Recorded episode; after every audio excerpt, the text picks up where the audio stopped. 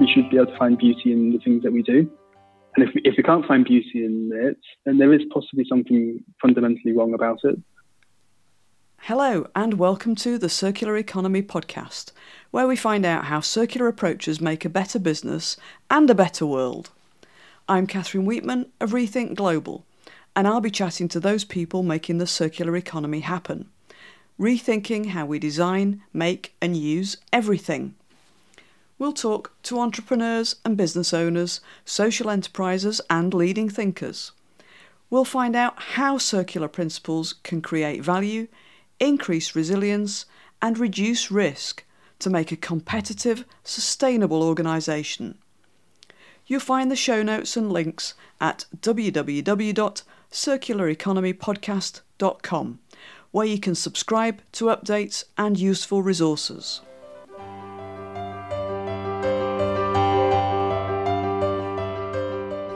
In today's episode, I'm talking to Adam Fairweather. Adam and his partner Rosalie Macmillan run Smile Plastics, a circular economy business that reimagines local waste streams to make beautiful materials for the built environment. We explore some of the wide range of projects Adam's been involved in, and he tells us about his plans for decentralised manufacturing, forming an industrial ecosystem to reimagine waste. We begin with Adam's background and his approach to design. Well, I studied product/industrial/applied art design degree at Brighton. And I was very disheartened at the idea that there didn't seem to be a real solution for someone who wanted to have a positive social and environmental impact with design. It didn't feel like there was a great platform. And this is going back to sort of the very early 2000s. There were some examples of sustainable product, sustainable design, but it didn't feel like there was anything that was changing, using design to change the world. It was, and I really wanted to sort of be part and create examples that used the language of design, the language of materials, to communicate messages to people. So like a kind of equivalent of a headline in a tabloid newspaper, if an object could talk to you or an experience could talk to you in such a influential way that it then meant that you looked at life with completely different take on how we can, work and live with the environment, then it would be fantastic to be part of this. And so basically since then, all I've ever tried to do, and I've only really ever worked for myself, is come up and explore through sort of feasibility studies how we can design in a way that not only has a kind of a low impact, but actually has a positive net impact in the way that it can change not just the environment. Environmentally it is beneficial, socially it's beneficial, but it also has the ability to change on a system, a social system, an industrial system, and to make a kind of this ecosystem that surrounds us sustainable and durable. And I guess that's a conundrum that lots of people have with being involved in design and industry is, it's not always that straightforward how you can have that positive impact.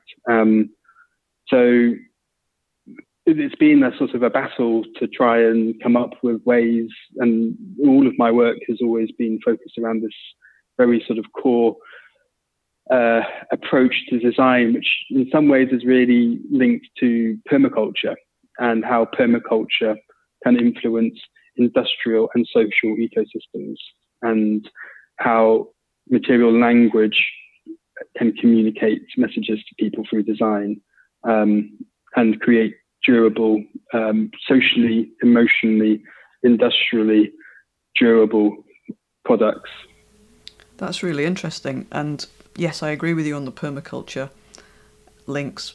I studied for a permaculture design certificate a few years ago after I'd moved up to Yorkshire, and that's kind of influenced a lot of my thinking, and it fits really well, I think, with circular economy principles. And I think, you know, your purpose is really clear and but incredibly ambitious as well. I guess it's one of those things that you're always going to be puzzling away at how do you take the next step and how do you create something that can really get that message out to people, that it's not just about doing a bit less bad, buying a sustainable product to replace the unsustainable one that you might have had before, but it's about how you can, as you say, create systems and try and create more awareness of doing things differently. So moving on from the course then back at Brighton, how did that then flow into the different projects and the business that you have now? That the focus of that, my work has been around how you can take what we see today as waste and reimagine that in a way that can be useful again to businesses, to people, to society, to the environment, and that is the designing with waste has been a kind of a core focus for me for the best part of 2 decades now, and I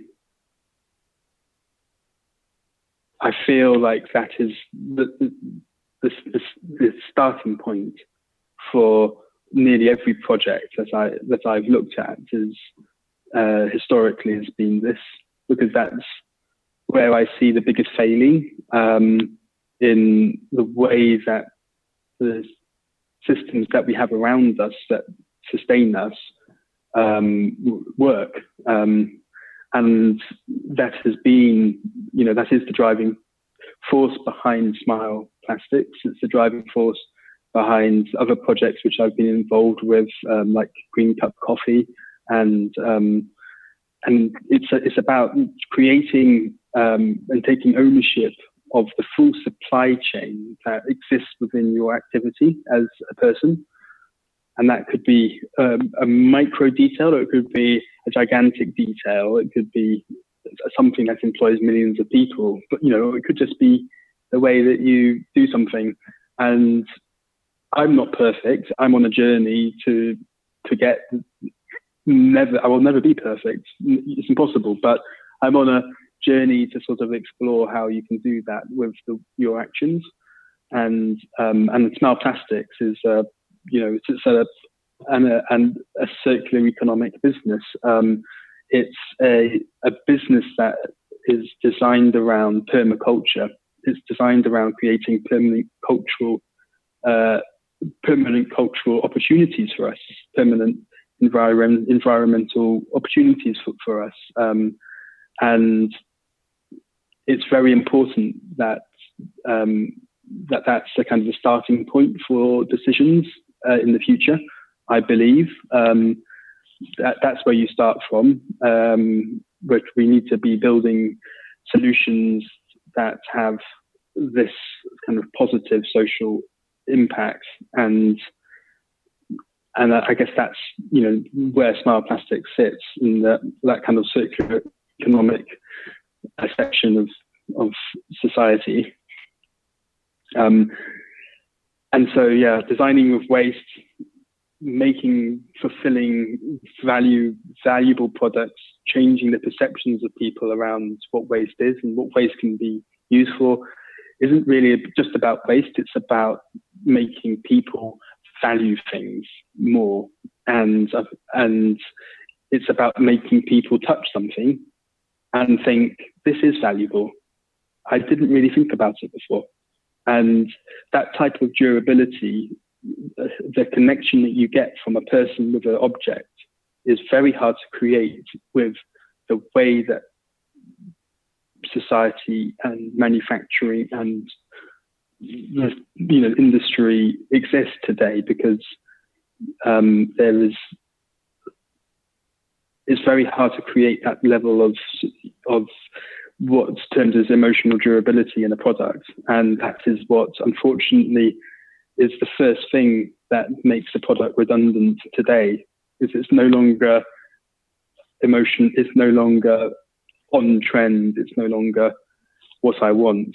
It's because the product's not been able to build enough bridges with us as consumers. So that's a really I'm thinking big... about yeah I'm Sorry. Thinking about yeah on that kind of the emotional engagement and so on. I'm thinking about the Fairphone, and when your Fairphone arrives in its box, the cover, and I think you can still choose the colour of the outer case, the cover, that's not attached to the phone. It comes as, you know, two different parts in a packet, and so you're the first person to clip the cover onto the phone, and you know, it's a very simple process.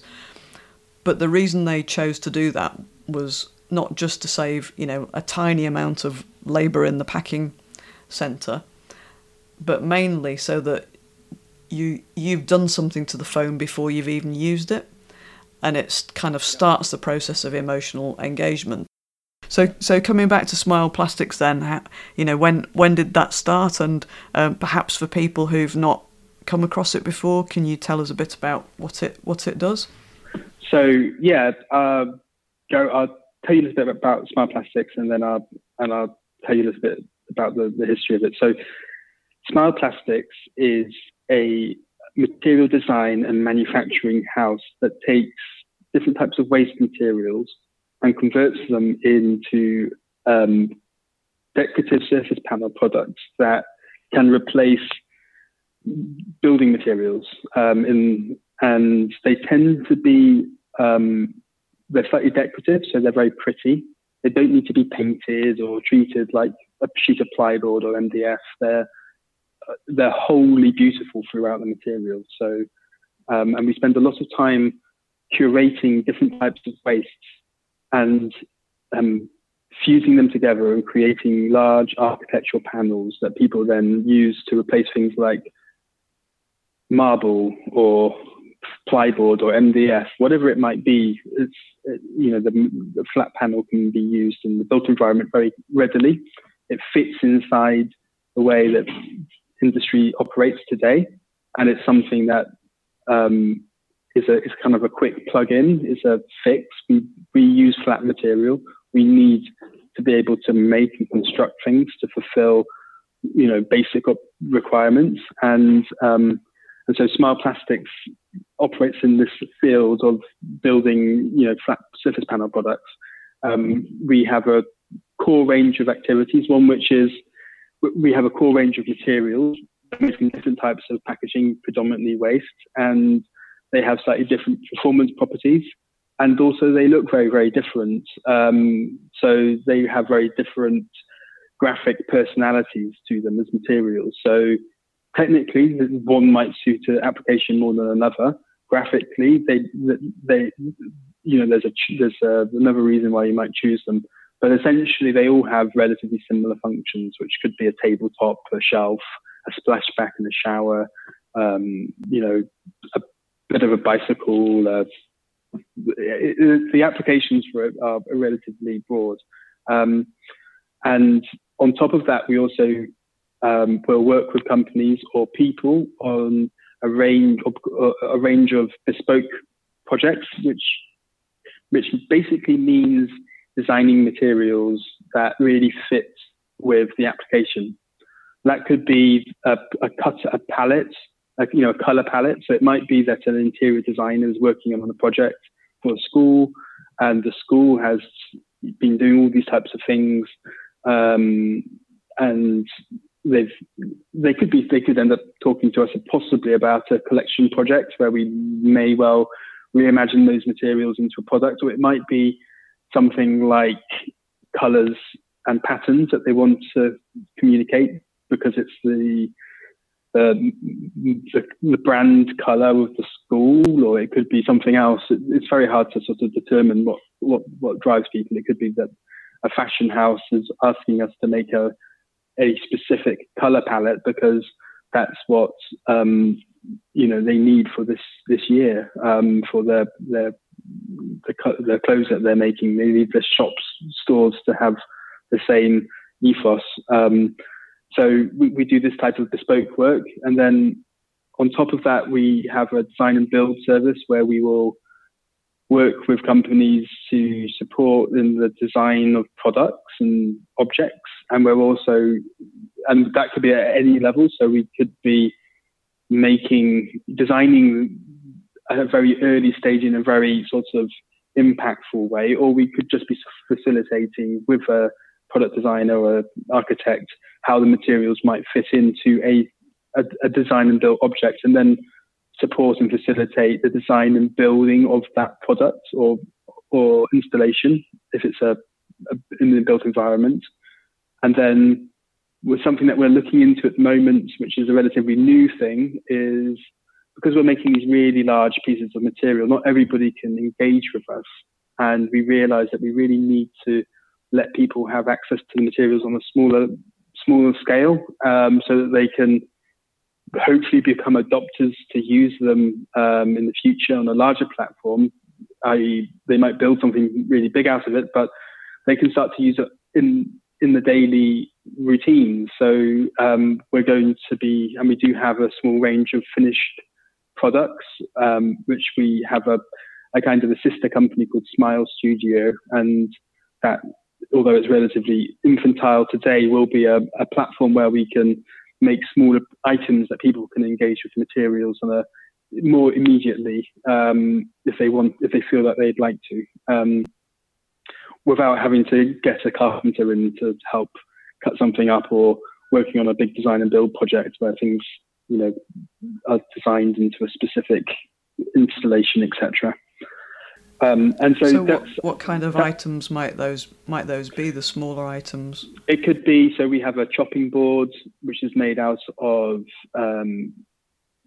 plastic that is from the manufacturing of chopping boards. So it's all the offcuts from a chopping board factory. They weren't sure what to do with them, and so we've gone in there and we've taken this out and we've repurposed it as a very ornate, decorative material that actually has all these amazing properties for chopping boards. And although people have used it for all sorts of things, we've actually realized, it could be a chopping board, right? So we sort of happened back across it, what it originally came from. And then, so there's that type of product as well. And then there's possibly small furniture items like tables, etc., that exist. And I guess that's a little bit about what we do as a business. And then I guess the history of the business is quite interesting because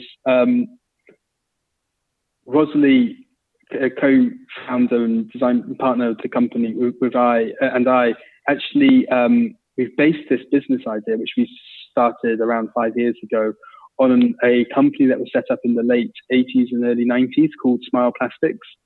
And Smile Plastics ran for about 10 years, making decorative materials from things like detergent bottles, etc. And it was set up by someone called Colin Williamson, who's an engineer, and Jane Atfield, who is a designer. They split up eventually, but Colin was the engineer that actually created the infrastructure behind the manufacturing and the engineering and the factory set up for the idea, and Colin and the idea of Smile Plastics was actually an inspiration for me personally when I started my journey almost 15, 20 years ago into how can I be involved in the creative industries as a design person and have an impact.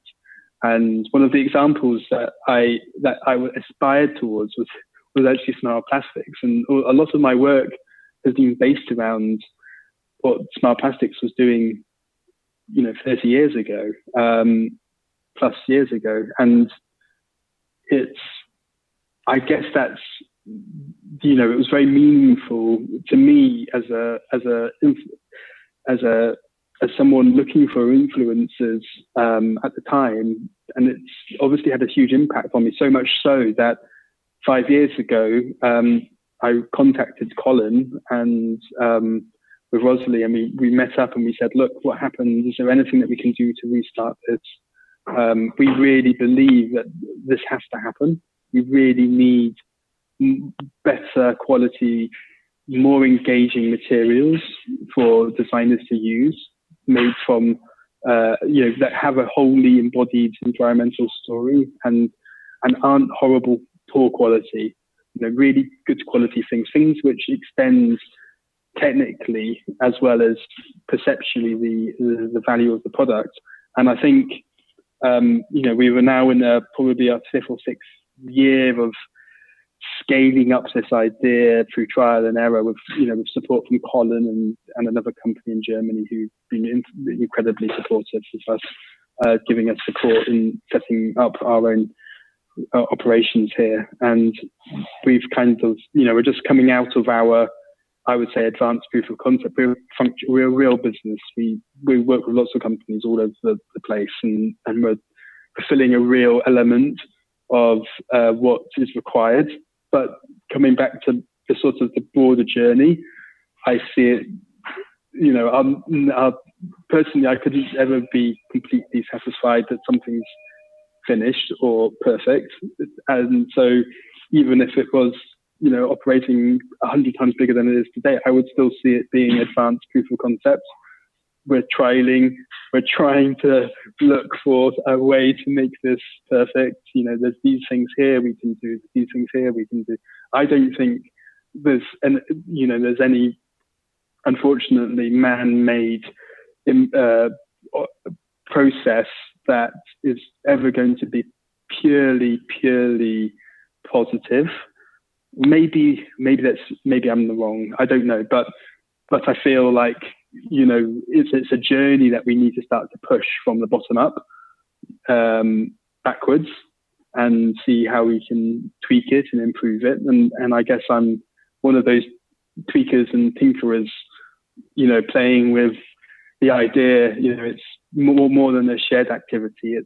It's something that engages people, and I'm tinkering in this idea of how can we be part of that with Smile Plastics, and this is something that was the sort of fundamental beliefs of how Rosalie and I approach design anyway, within as professionals outside of how we came to Smile Plastics. But as we progress with the Smile Plastics, idea, it's obviously part of what Smile Plastics is. So there's a much older business, and then there's a very young business, and the young business is what we've changed it. It's not the same as it was when it first was invented in the 90s. It's very, very different, but at the same time it's the same idea. And I think it's really interesting to think that these ideas have been knocking around for a really, really long time. I think the voices are being recognised more than they were possibly back then, and the platforms exist for people to be able to engage and have a more meaningful voice. And I think that's really important. The voices are smaller, but more people can have a voice, and I think that's really exciting. I think it means that these types of embryonic kinds of movements, whatever it might be, have the ability to have an impact and maintain a kind of momentum, which is very, very hard for some. 30 years ago, it was very hard to, without lots of money to spend on marketing. I think you're right, because these days, with social media and so on, there is the potential for an idea or a product or whatever it is that people really engage with to go viral of its own accord. For your customers to be your biggest fan base and to do quite a bit of the marketing on your behalf without you having to spend money on advertising. And if we look back at I guess, the first consumer revolution in the 1950s, when advertising became marketing. It was all about having the money to spend on persuading people that they, you know, really needed your latest product, whereas now there are different ways to engage, aren't there? So, I mean, moving on to that, in terms of the last year or so, do you feel that the circular economy and people's awareness of the issues and desire to do something that has less impact or a positive impact, do you feel that's really gaining traction? It definitely has, more and more. I don't know. I feel I obviously love all of these sorts of iterations of, I guess, and I think you probably in some ways also see it. It's part of a sustainable approach to design, and that's one point. We've had different coined phrases, and I think maybe all these coined phrases, like we were just talking about before, possibly weren't at the right time for them to be able to get capture the imagination of people and governments, and I think and then they had the ability to create momentum. We've had sustainable design, which I think was a big thing in the 90s and 2000s, and then we had cradle to cradle and closed loop in the circular economy, very similar. Cradle to cradle, very similar. The circular economy is an iteration that I feel that is very kind of part of that whole, reimagining how we communicate this topic. And I think economy it's something that people relate to. They understand it's money. Economy links to all sorts of things. For someone interested in sustainability, they realise there's triple bottom lines: environment, social, and money. When you look at economy, and the circular design, circular economy, they work very well together. I'm confident that right now it's a fantastic platform, and it's got lots of really, really great momentum behind it. I think I've seen more interest and support from the government in it. There's been, going back 4-5 years, 5 years when we started to hear the phrase, the kind of movement, like the Great Recovery Program, which was part of an Royal Society of Arts PSB funded project to engage in how we can start to think about this and how we can engage the creative sectors more in it and get them to impact. So I think, these steps where we're professionalizing it and creating platforms are really, really important. And I think as long as that we can continue that momentum and hopefully get legislation to start to incorporate some of these approaches in a meaningful way. And people like the Ellen MacArthur Foundation continue to push with their lobbying, etc. I feel like it's only going one way with this. Yes, I think you're right that governments are certainly seeing it as a way to improve resilience and self-sufficiency, and improve situation for jobs, for balance of trade, for resource security. There are all sorts of really fundamental benefits. So is there anything else you want to say about the next phase of Smile Plastics? So like I said before, we are an advanced proof of concept business, although we are trading in real world term context. So we are stress testing how this business idea works, this industrial ecosystem that surrounds Smile Plastics, how that can operate. So we're developing systems, operating procedures, etc., technology that surrounds exactly where we fit inside the built, supplier to the built environment, and in the next couple of years, we want to have optimized that perfectly, so it's something that we can start to really deploy in a big way as more of a, so not as a centralized production center. The idea of Smile Plastics is about decentralized manufacturing. It's to do with finding urban hubs or densely populated countries and creating smaller, more meaningful manufacturing that can operate and move more dynamically with the way that things work. So it can move with what we see today as trends in industry, trends in fashion. And I think one of the problems that we've seen with, centralized manufacturing is that it's focused around perfect linear models, and they can only they can work in a circular way, but for them to work perfectly, everything has to be perfect or as close to perfect as possible, and it doesn't allow people to engage it with the imperfect. And I think the imperfect is a very, very important part of what makes them special to people and precious. So we need that imperfection to build the emotional bridges with a material, with a product. There's obviously a balance. It can't just fall apart or be useless or be toxic. But there is, and I think what we're trying to do with Smile Plastics is create this the platform, the tools and the systems and procedures in place to professionalize making material in a locally but globally in a meaningful way. So hopefully in 2 years' time, we will have started to build a second factory, either with a partner or ourselves if we can't find people that want to work with us. And that will build and it's going to escalate.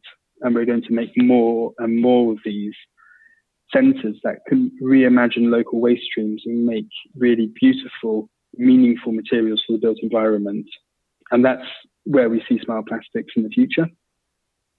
Wow, that sounds fantastic. And, it would be brilliant, wouldn't it, to fledge lots of decentralised manufacturing centres worldwide that could do a similar thing in terms of engaging with local businesses to repurpose their different waste streams. It could really transform lots of other businesses. We're a platform. We are a platform for the circular economy. So we enable it. We're an enabler of the circular economy within this. We're a tool for it, right? We can make it happen. That's sort of what we are. We're a company that enables it to happen and enables it to be part of both businesses' approaches to the way that they do things. And and that's kind of what's really exciting about it. And we love making beautiful things. We think that's important. Whatever you do, it should be beautiful. Even if it's not, intrinsically beautiful, I think we should be able to find beauty in the things that we do. And if we can't find beauty in it, then there is possibly something fundamentally wrong about it, because obviously beauty is multifaceted, but we should find some element in what we do as wholesome and something that we really fundamentally believe in. And that is when we know that we're on. If everyone had that in what they did, then probably we wouldn't be in the situation with global warming and all these types of things that we're in today, because the net positive impact of everything, everybody doing something which they felt really good about would essentially, balance off some of the long-lasting damage that we've managed to inflict on ourselves. Yes. I can't think what the exact phrase from Marie Kondo is, but only buy things that spark joy. Everything else should be surplus. So in terms of the circular economy, do you have a favourite circular economy business example that you'd like to share?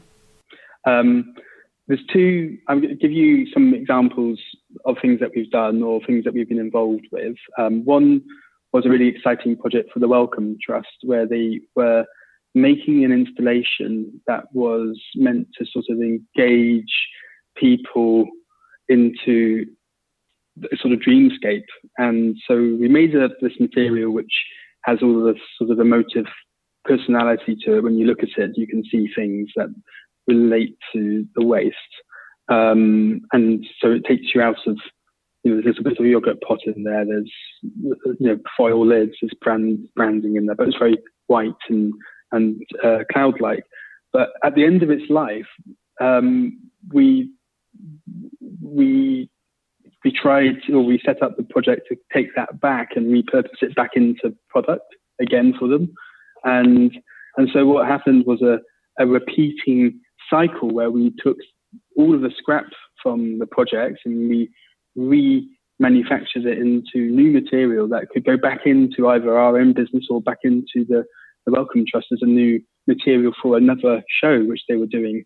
And that's a really lovely sort of mini little picture. But there was a project, and I guess this comes back to my earlier coffee recycling industrial ecosystem concept of taking coffee waste and making a series of products out of it that could engage people within the coffee industry, which has obviously been growing massively. It's a project with Green Cup, which is this circular economy coffee concept that I've been involved with massively.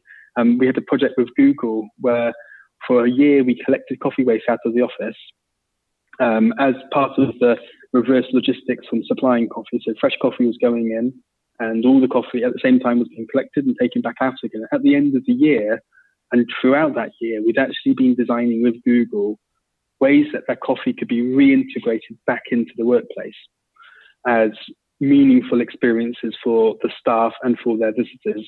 And we converted it into a series of products, from espresso coffee machines to furniture to a coffee laboratory where they were analysing fresh coffee and testing it for, rather unusual case, obviously Google. But it was a really interesting story of how a business really wanted to understand and get involved with how it could be reintegrated back inside the way that they were going to be building their office in different formats. And so that was a really fun sort of circular economic kind of existence where it's part of a longer journey. There was an evolutionary aspect to it. And I think that is part of how we can make the circular economy work and how we can build emotional links between experiences, products, and people and businesses. And I think that those are all the things that we need to do with the built environment, with the way that we consume things, whether it's food or clothes or building materials.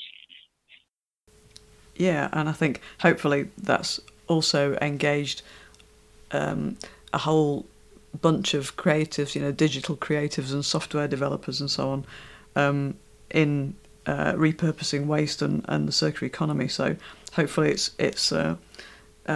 sparked a few ideas for other projects. So Adam, who would you recommend as a future guest for the programme, particularly in helping inspire small and medium businesses to do circular things? I guess off the top of my head, you probably already have interviewed her. If you haven't, I think Sophie Thomas of Thomas Matthews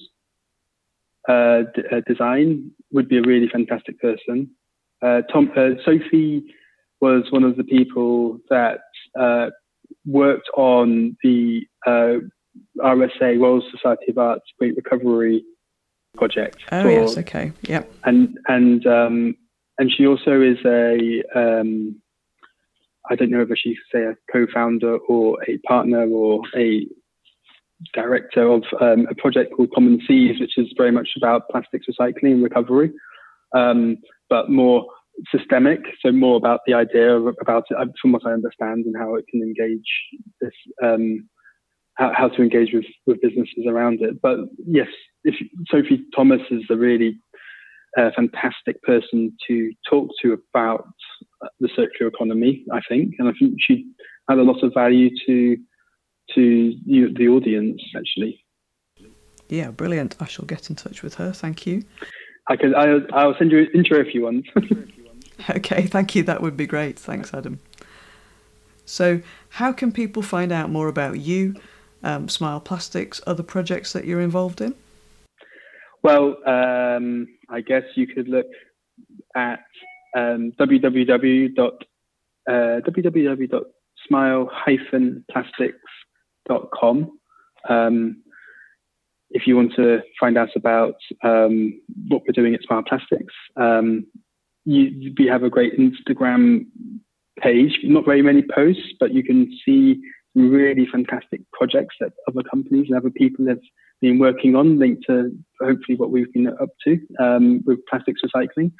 Brilliant. That's great. I'll put those in the show notes as well. So if people don't have a pen and paper handy when they're listening, they can go to the website and look them up from there.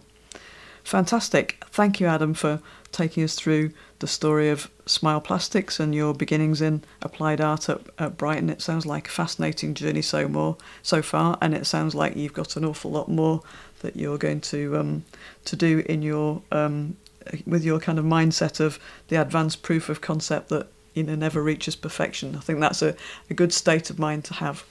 So thank you very much, Adam. Okay, thank you very much, Sue. And we'll talk soon, hopefully. Yeah, great stuff.